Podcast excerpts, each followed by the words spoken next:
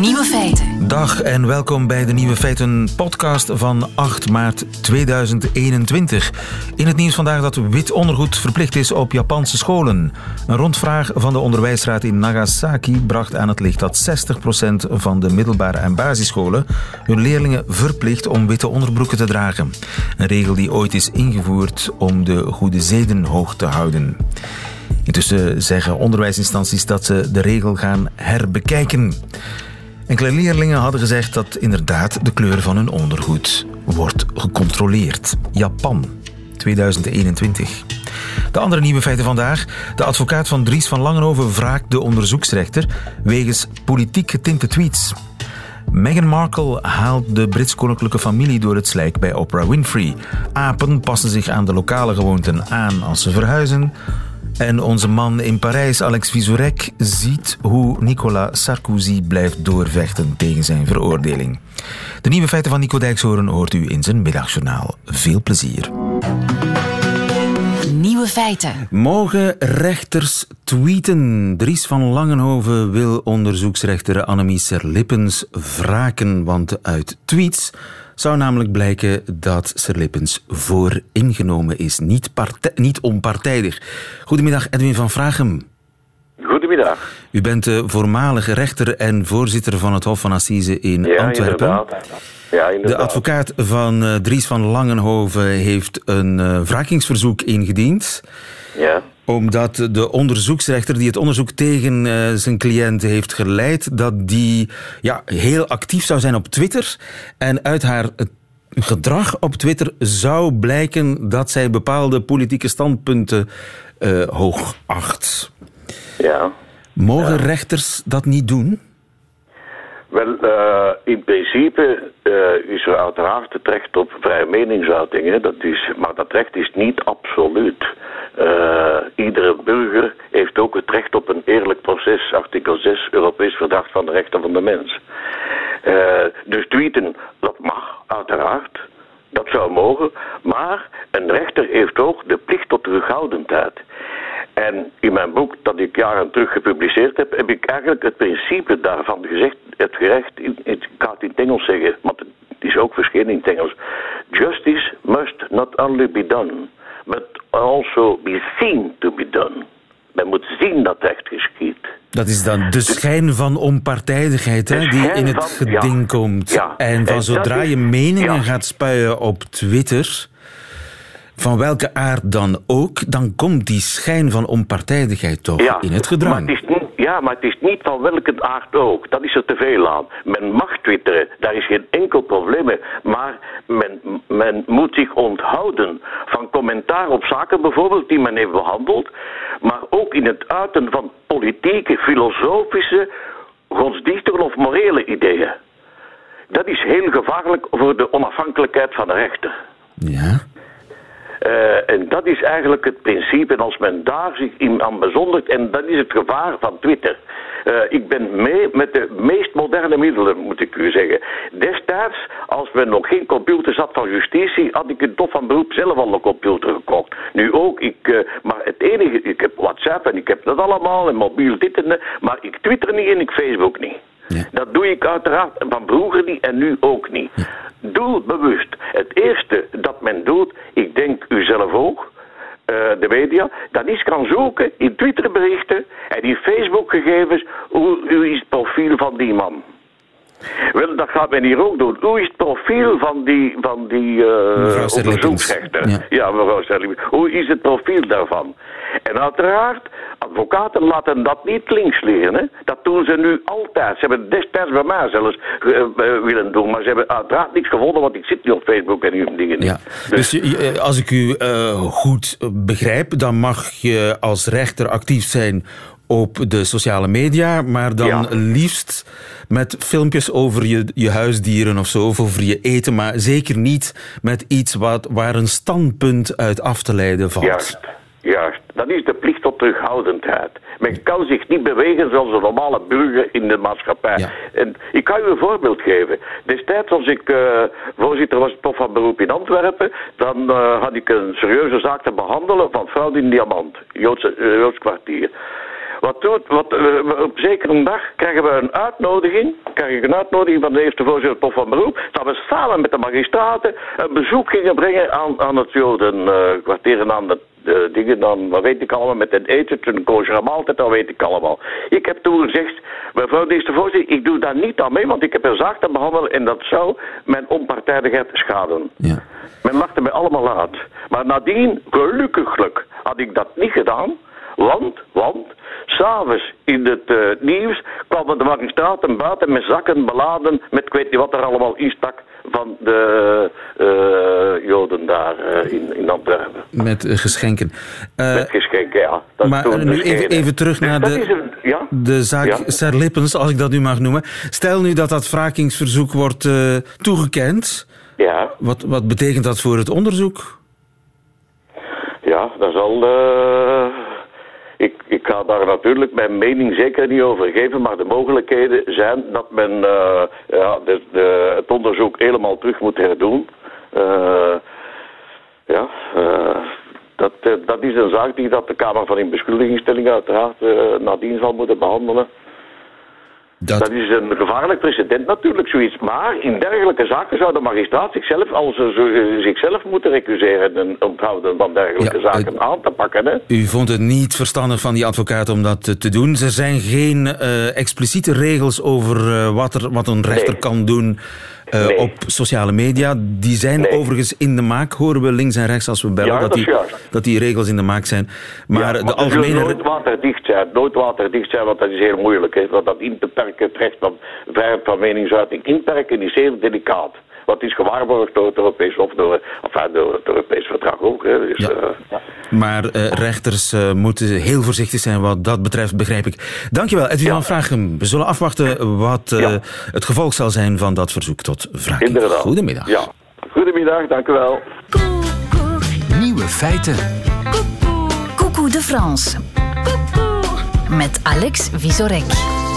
Wat zou er aan de hand zijn in Frankrijk? Dat vraag ik elke maandagmiddag aan onze landgenoot en mijn collega bij de Franse radio, Alex Visorek. Goedemiddag, Alex. Goedemiddag, lieve. Wekenlang al vragen de Fransen zich af als ze weer in lockdown zullen moeten. Maar nee, toch niet, niet tot nu toe. Al is er één iemand die riskeert om toch lang in afzondering te moeten gaan. Nicolas Sarkozy, condamné à trois ans de prison, dont un ferme pour corruption et trafic d'influence dans l'affaire dite des écoutes. C'est une première pour un ancien président, un séisme dans le monde politique. Inderdaad, zeg, een séisme. Nicolas Sarkozy, ex-president, veroordeeld tot drie jaar cel, waarvan twee met uitstel nog nooit gezien in de Franse politiek. Ja, seisme, aardbeving. Ja. Uh, dat is het vonnis van de zogenaamde affaire des écoutes, de afluisterzaak. Nu, Sarko is niet de eerste president die betrokken is bij een zaak waar er sprake is van afluisteren van telefoongesprekken. Oh nee? Ook François Mitterrand in de jaren tachtig. En tien jaar later was een zekere Nicolas Sarkozy nog heel kritisch daarover. Les socialistes sont arrivés voulaient changer la vie. Et la fin de l'histoire sont les écoutes téléphoniques. Vraiment, il n'y a pas de quoi sourire pour un pays comme la France en 1993. Ja, de socialisten kwamen en ze wouden alles veranderen, het leven helemaal veranderen. En wat hebben we gekregen? Afluisterpraktijken. Dat in Frankrijk in 1993. Ongelooflijk. Maar nu, nog eens twintig jaar later, zijn de rollen omgedraaid met deze zaak. En het is eerder een opwarmetje voor vier grotere zaken die hem in de komende jaren nog te wachten staan. Sinds hij geen president meer is, is zijn naam al uh, in twaalf gerechtelijke zaken vermeld, maar hij heeft andere woorden om dit te beschrijven. Malheureusement, monsieur Boulot, je suis habitué à subir ce harcèlement depuis dix ans. Harcèlement, dat is toch ja. ja intimidatie? Ja, uh, ook germ voor hem. Uh, tien Al tien jaar? jaar. Want volgens hem gaat het echt uh, om een afrekening, terwijl hij helemaal niks gedaan heeft. Dat kwam hij woensdagavond vertellen aan monsieur Boulot in het avondjournaal van TF1 om zijn kant van de waarheid te vertellen. De journalist wilde van hem horen waarom die versie van de waarheid dan de rechters niet heeft kunnen overtuigen. Vous me dites pourquoi vous n'êtes pas convaincu Je dis, c'est pas moi de répondre à ça. Moi, je dis la vérité. Alors, était-ce parce que vous n'étiez pas convaincant? Oui, c'est bien sûr, évidemment, c'est toujours ma faute. Het is altijd mijn schuld. de, de, de, presentator vraagt, ja, misschien was u niet overtuigend genoeg dat u die rechter niet heeft kunnen overtuigen. Ja, het is altijd mijn schuld. Met andere woorden zou Sarkozy dit kunnen zeggen? Alors ça, c'est injuste. C'est vraiment trop injuste. Dat is toch Calimero? Ja, dat is Calimero. Zij zijn groot en ik ben klein en dat is niet eerlijk. Ja, Sarkozy Merosus uh, heeft uh, een kwartier gebruikt om uit te leggen dat hij onschuldig is, dat het een schande is en onrechtvaardige exenjacht zonder bewijsstukken, gewoon omdat hij Nicolas Sarkozy heet. Uh, een journalist moest zijn prestatie in één woord samenvatten. Mais d'abord, sa prestation en un mot, Fabrice, est vraiment en un mot. Euh, Trumpien. Trumpien, Trumpiaans was zijn ja, uh, verschijning op de televisie. Ja. En dat betekent een verdediging vol fake news over het onderzoek. Hij heeft vooral zijn best gedaan om de Fransen er ook bij te betrekken. Et je le fais pas simplement pour moi. Je le fais parce que ceux qui nous regardent doivent savoir que ce qui m'arrive pourrait arriver à n'importe lequel d'entre eux. Ja, ik doe het niet voor mezelf. ik doe het voor anderen, want het kan iedereen overkomen. Ja. La générosité sarkozienne.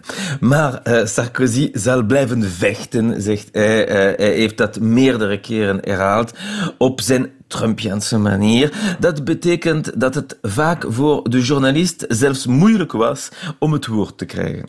Je viens répondre à toutes les questions. Je n'ai rien à cacher. Mais j'irai jusqu'au bout. Merci. Parce que je n'ai rien perdu de mon énergie. Les. Malgré l'âge. ja, oké. Vooral met die, hij legt van die dramatische pauzes. Als journalist denk je dan, ik kom erin. Nee hoor. maar hij heeft het, niets ja. te verbergen en hij nee. zal tot het einde vechten. Want hij heeft nog niets ja. van zijn energie verloren. Nee, uh, ondanks uh, zijn leeftijd. En ook zijn vrouw, Carla Bruni, uh, vindt het een schande voor Frankrijk. Ze heeft het gezegd op Instagram. En de rechtse politici steunen hem massaal. Zelfs de huidige minister van Binnenlandse Zaken, Gérald Darmanin, de baas van de politie, heeft dus compassie met een veroordeelde. Sarkozy gaat nu in beroep tegen deze straf. En als het niet lukt, dreigt hij de zaak voor de Europese Hof van de Rechten van de Mens te brengen. Hij zal alles doen om zijn straf niet te moeten uitzitten, maar veel Fransen herinneren zich nog maar al te goed dit standpunt in zijn verkiezingscampagne van 2012. Il faut que les peines soient exécutées. La non-exécution des peines, c'est l'impunité.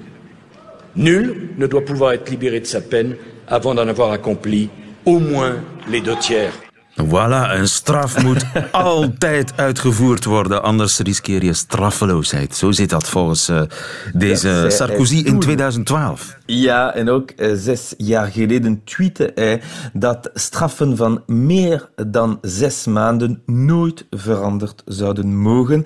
Maar hij is blijkbaar ondertussen van mening veranderd. We zullen zien wat het wordt, want zoals ik al zei, dit is nog maar het begin van de rechtszaak tegen Nicolas Sarkozy. Sarkozy misschien in lockdown. Dankjewel in ja. Parijs voor ons Alex Visorek. Goedemiddag. Tot volgende week. Nieuwe feiten. Hoe je een uh, Dianaatje doet, dat hebben we gisteren, wij niet, wij moeten wachten tot vanavond, maar dat hebben heel wat mensen uh, gisteren, de halve wereld misschien zelfs, kunnen zien. Gisteren toen uh, Oprah Winfrey Meghan Markle interviewde. Jode Porter, goedemiddag. Goedemiddag. Onze royalty watcher. Heb jij het interview al gezien? Ik heb het grootste deel van het interview gezien en ik heb vooral ook gelezen de tsunami aan berichten die de Britse pers nu al de wereld heeft uitgezonden. Dus, uh, ja, want het was misschien niet het interview van de eeuw, maar in elk geval het, het meest geanticipeerde interview van de eeuw. Ja, en dat is goed geprepareerd en klaargemaakt door de meesteres van dit soort dingen, uh, Oprah Winfrey, met uh, kleine fragmentjes uh, die een bepaalde richting uitwijzen. Het wees een bepaalde richting uit, maar dat het zoveel klappen zouden uitgedeeld worden, dat had denk ik niemand verwacht. Ze ziet er in het interview een beetje Diana-achtig uit, voor zover dat mogelijk is. Want Diana was natuurlijk een heel ander type fysiek. Maar die ogen, die, waren, ja. die zijn heel dus zwaar aangezet. Ze, ze, doet gelatenheid, ze doet slachtoffer, ze doet uh, veel uh, pauzes, denkpauzes, het hoofd een beetje uh, schuin kijken, van schuin onder naar, naar boven kijken, wachten. Ja, het is slachtoffer, hè. En wat ook een parallel is met Diana is haar geestelijke gezondheid, die op een gegeven moment zeer wankel was hè, tijdens haar verblijf in het paleis. Look, I was really ashamed to have to admit it to Harry, especially, but I knew that if I didn't say it, that I would do it, and I, I just didn't, I just didn't want to be alive anymore. It's like you were trapped and couldn't get help, even though you're on the verge of suicide. That's what you are describing. That's what I'm hearing. Yes. Ja, dus dat is helemaal Diana. Hè? Dat ja, is een, een echo van uh, Diana die ik hoor. Ja, en zeer merkwaardig dat ze dit uh, zegt. Um, zeer merkwaardig ook dat het gebeurd is, want um, zowel haar man, uh, prins Harry, als de schoonvader, um, Charles zijn allebei mensen die voor lange tijd in therapie geweest zijn en hun geestelijke zich laten bijstaan hebben.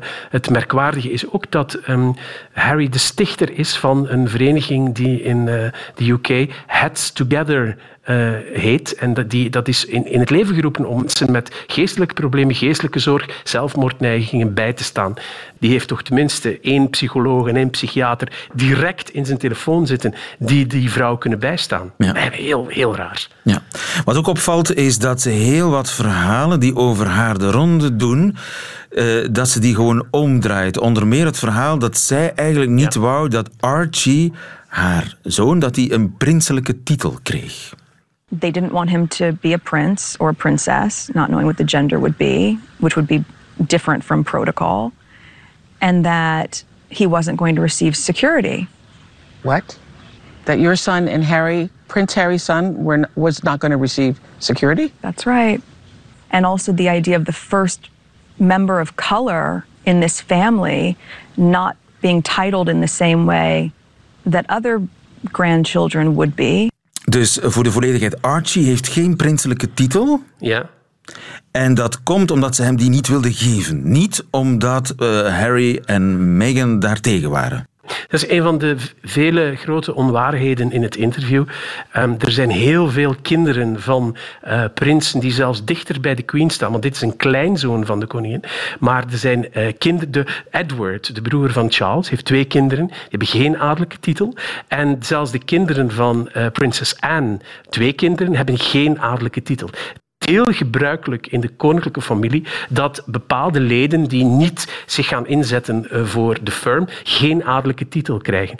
En het nog meer stuitende is dat Harry en dus bij uitbreiding Meghan heel goed weet dat zodra Charles koning van Engeland wordt, dat automatisch alle kinderen van zijn kinderen prins en prinses worden. Dus één, het is geen uitzonderlijk geval voor Archie. Twee, zodra Charles de troon bestijgt, wordt Archie automatisch prins.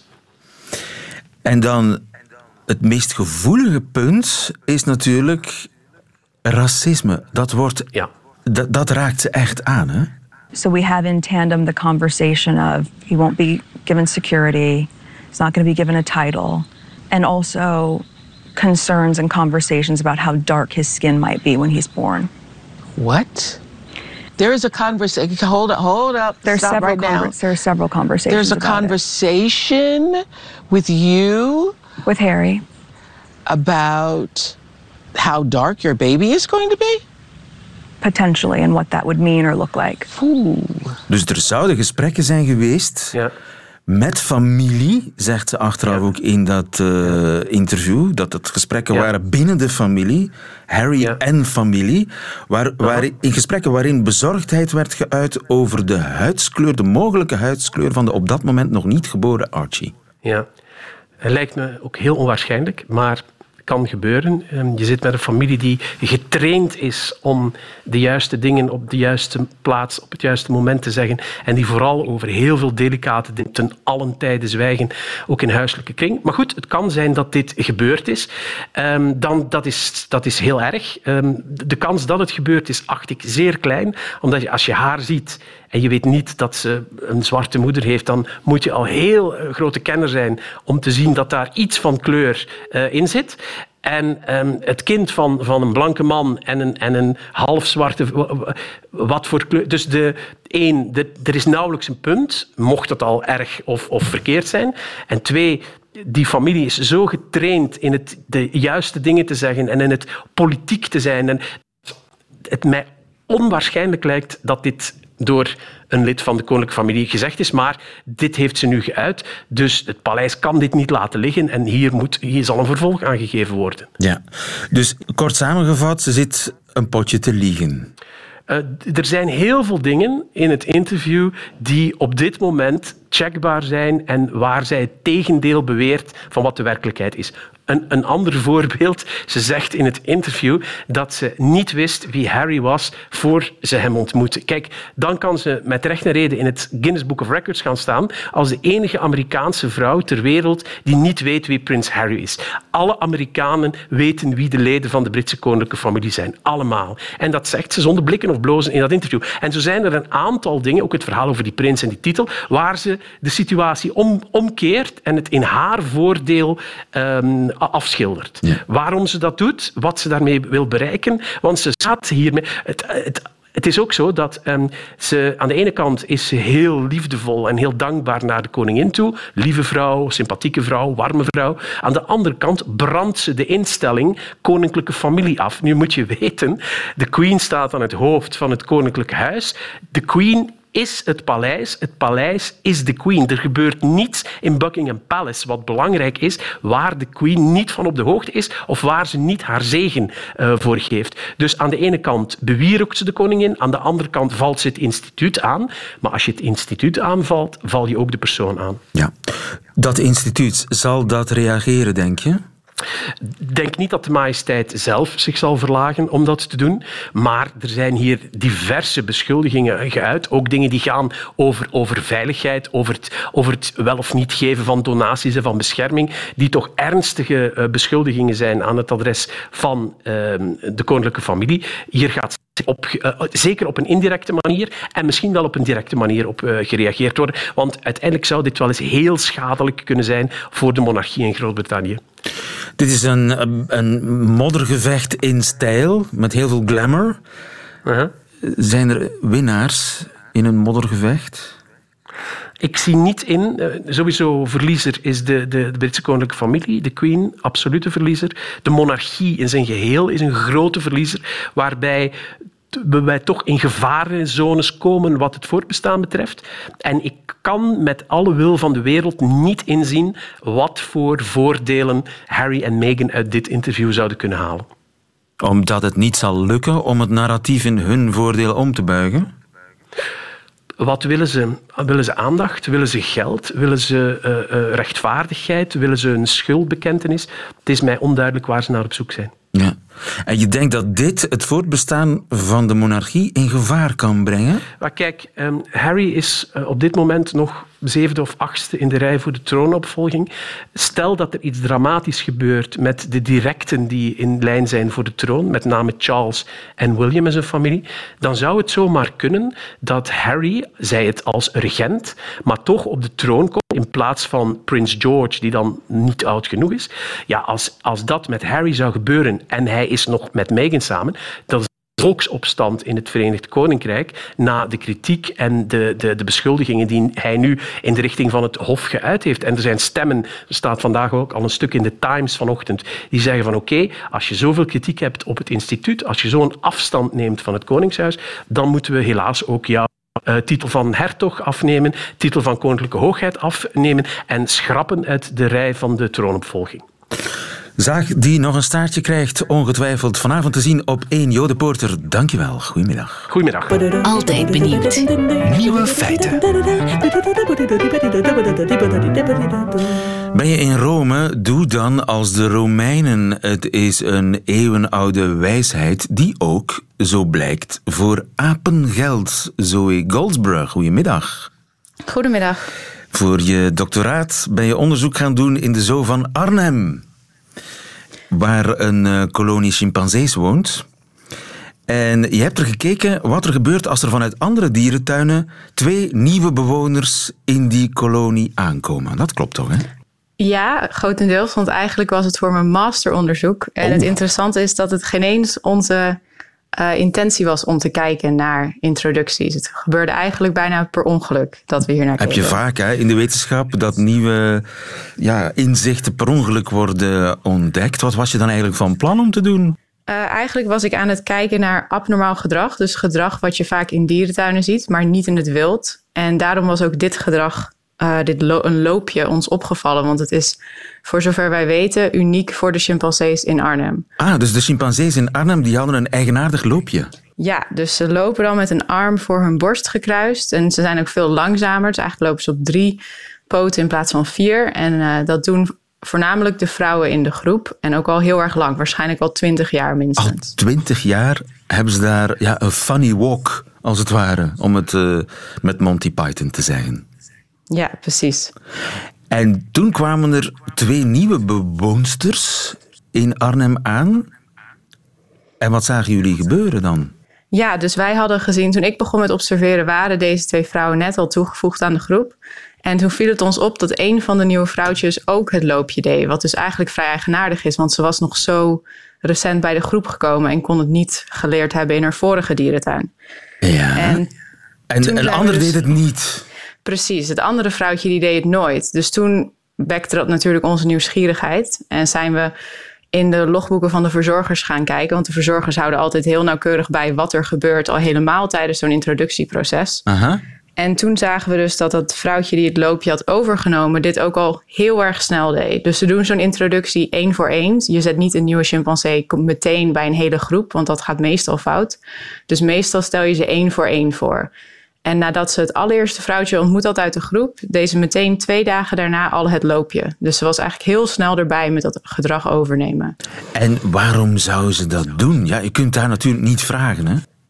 Nee, precies. Dat is het lastige eraan. We kunnen haar niet vragen waarom ze dit deed. En het feit dat ze het zo snel doet, lijkt wel aan te geven dat ze er waarschijnlijk een reden voor gehad heeft.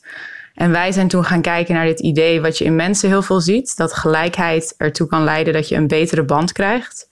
Dus dat ze misschien dit gedaan zou hebben om beter bij de groep te passen, om erbij te horen. En we hadden gelukkig ook data van twee jaar na de introductie. Dus toen hebben we gekeken hoe ze toen in de groep lag. En toen zagen we dat dat vrouwtje die het gedrag dus gekopieerd had, eigenlijk meer sociale contacten had en ook meer positieve interacties met haar groepsgenoten dan dat andere nieuwe vrouwtje, die dus eigenlijk op bijna precies hetzelfde moment binnen was gekomen, maar nooit het loopje had laten zien. Oké, dus door het groepsgedrag niet over te nemen, had dat laatste vrouwtje, dat tweede vrouwtje, eigenlijk zichzelf half buiten de groep geplaatst. Ja, misschien. En dat is, het interessante hieraan is, er kan natuurlijk heel erg veel gebeuren in twee jaar in een chimpansee-groep. Dus we kunnen niet met zekerheid zeggen dat dit loopje precies ertoe geleid heeft dat dat ene vrouwtje net beter in de groep ligt dan de ander.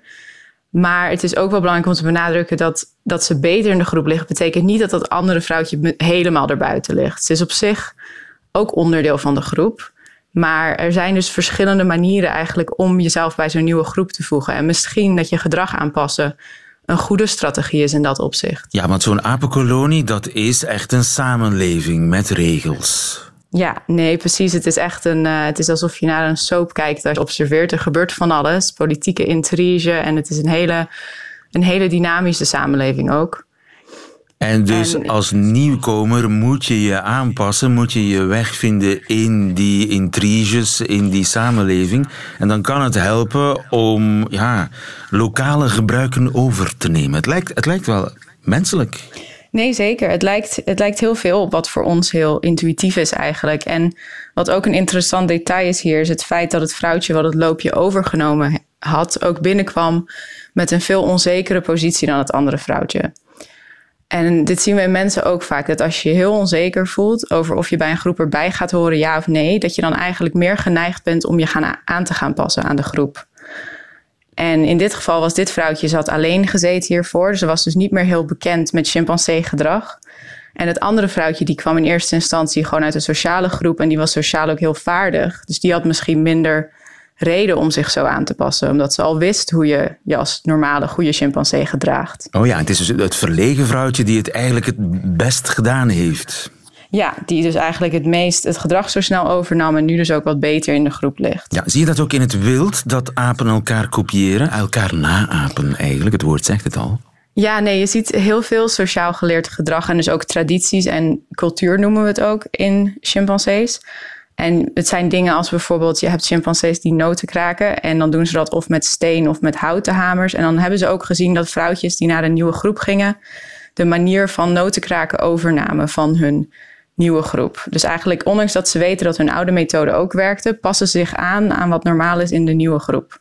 En er zijn zelfs modes. Hè. Op een gegeven moment was er een aap die. Een, ik herinner me ooit een verhaal in Nieuwe Feiten. Een aap die, die een bloemetje in zijn oor stak of zo. Of een, een, een, grassprietje. Ja, nee, dat was een uh, grasprietje. Ja, dat is een studie onder leiding van de co-auteur van dit artikel, dus Edwin van Leeuwen. En dat is ook heel interessant, want wat deze twee studies met elkaar gemeen hebben, is dat het gedrag eigenlijk geen functie lijkt te hebben. Dus het is niet iets wat je iets, ja, iets heel erg nuttigs biedt. Maar misschien is dus dat erbij horen een heel belangrijk component ervan. Dat je toch ziet dat zo'n gedrag zich verspreidt. Want daar zagen ze ook dat het, de mode zich eigenlijk door de groep verspreidde. En voornamelijk ook naar individuen die een uh, hechte band al hadden met de uitvinder van het gedrag. Ja. Het is zoals als je naar, naar een, een, een, discotheek gaat, dat de mensen bepaalde kleren aan hebben, of dat er een bepaalde kledingstijl hoort bij een bepaalde muziekstijl. Of dat, dat de bezoekers aan een museum, die kleden zich vaak in het zwart. We zijn net chimpansees. Ja, nee, precies. Het is allemaal niet zo anders. En het is natuurlijk ook heel logisch. Want als je compleet nieuw in zo'n in een dierentuin komt in een nieuwe groep die je allemaal niet kent, dan is er heel veel onzekerheid. En het kan ook in het wild en in dierentuin heel gevaarlijk zijn om bij een nieuwe groep te komen. Dus eigenlijk alles wat je dan kan doen om niet op te vallen en er goed bij te horen, is mooi meegenomen. Zoe Goldsborough, dankjewel. Goedemiddag. Bedankt. Nieuwe feiten. Middagjournaal. Beste luisteraars, niet voor het eerst in dit programma wil ik u vertellen over mijn nieuwe schoenen. Deze radioshow heeft dan ook eigenlijk de verkeerde naam. Het zou nieuwe schoenen moeten heten. De vorige keer dat ik u hier vertelde over een paar nieuwe schoenen, werd de redactie van Nieuwe Feiten achterdochtig. De schoenen die ik beschreef waren zo raar. Een zool die hoger was dan de schoen zelf, met een rupsbandachtig profiel, dat ze mij vroegen bewijs te sturen. Ik moest een foto naar de redactie sturen waarop ik duidelijk herkenbaar was als Nico Dijksoren en dat ik dan die schoenen in mijn hand had. En ik heb dat gedaan omdat ik u zo graag spreek. Het verschil met de schoenen die ik nu aan heb is, ik was niet dronken toen ik ze kocht. Ik heb de nieuwe schoenen die ik nu aan heb bij volledig bewustzijn gekocht. Ik moet wel eerlijk zijn op aandringen van mijn zoon. Dan moet je als 60-jarig op je hoede zijn wanneer je kinderen kleding gaan aanraden. Dat betekent meestal dat ze zich schamen. Als een van je kinderen heel losjes tegen je zegt: Hé hey pap, even wat anders, ik zag een leuke jas voor je. Dan weet je genoeg. Je bent je vader geworden. Je bent iemand geworden die de verkeerde kleren draagt en het niet meer zelf in de gaten heeft. Maar goed, wat ik u wilde vertellen. Volgens mijn zoon, die over de schoenen sprak alsof het twee pasgeboorde babyhertjes waren, moest ik ze heel goed inlopen. Het leer moest aan mijn voeten wennen. Volgens mijn zoon was het bisonleer. Ik probeerde mij te herinneren hoe bisons liepen, met al dat bisonleer om hun spieren. En daar liep ik, luisteraars, op mijn nieuwe schoenen door Leiden. Al na vijf minuten voelde mijn enkels alsof er bij iedere stap een snijbrander aan werd gezet. Ik begreep opeens veel beter waarom bijna alle bizons waren doodgeschoten. Dat was om ze uit hun lijden te verlossen. Ik wandelde midden op straat en ik liep recht op een wat oudere echtpaar af. Meteen bewoog ik zo normaal mogelijk. Niks aan de hand, mijn voeten deden geen pijn. Ik liep er heel normaal bij. Een meter voor het stel mij passeerde, zei de man, zonder mij aan te kijken: Nieuwe schoenen? Luisteraars, daar ben ik dus nu al een paar dagen van in de war. Ik ben geworden wat ik altijd al vreesde: een oude man op de moderne schoenen.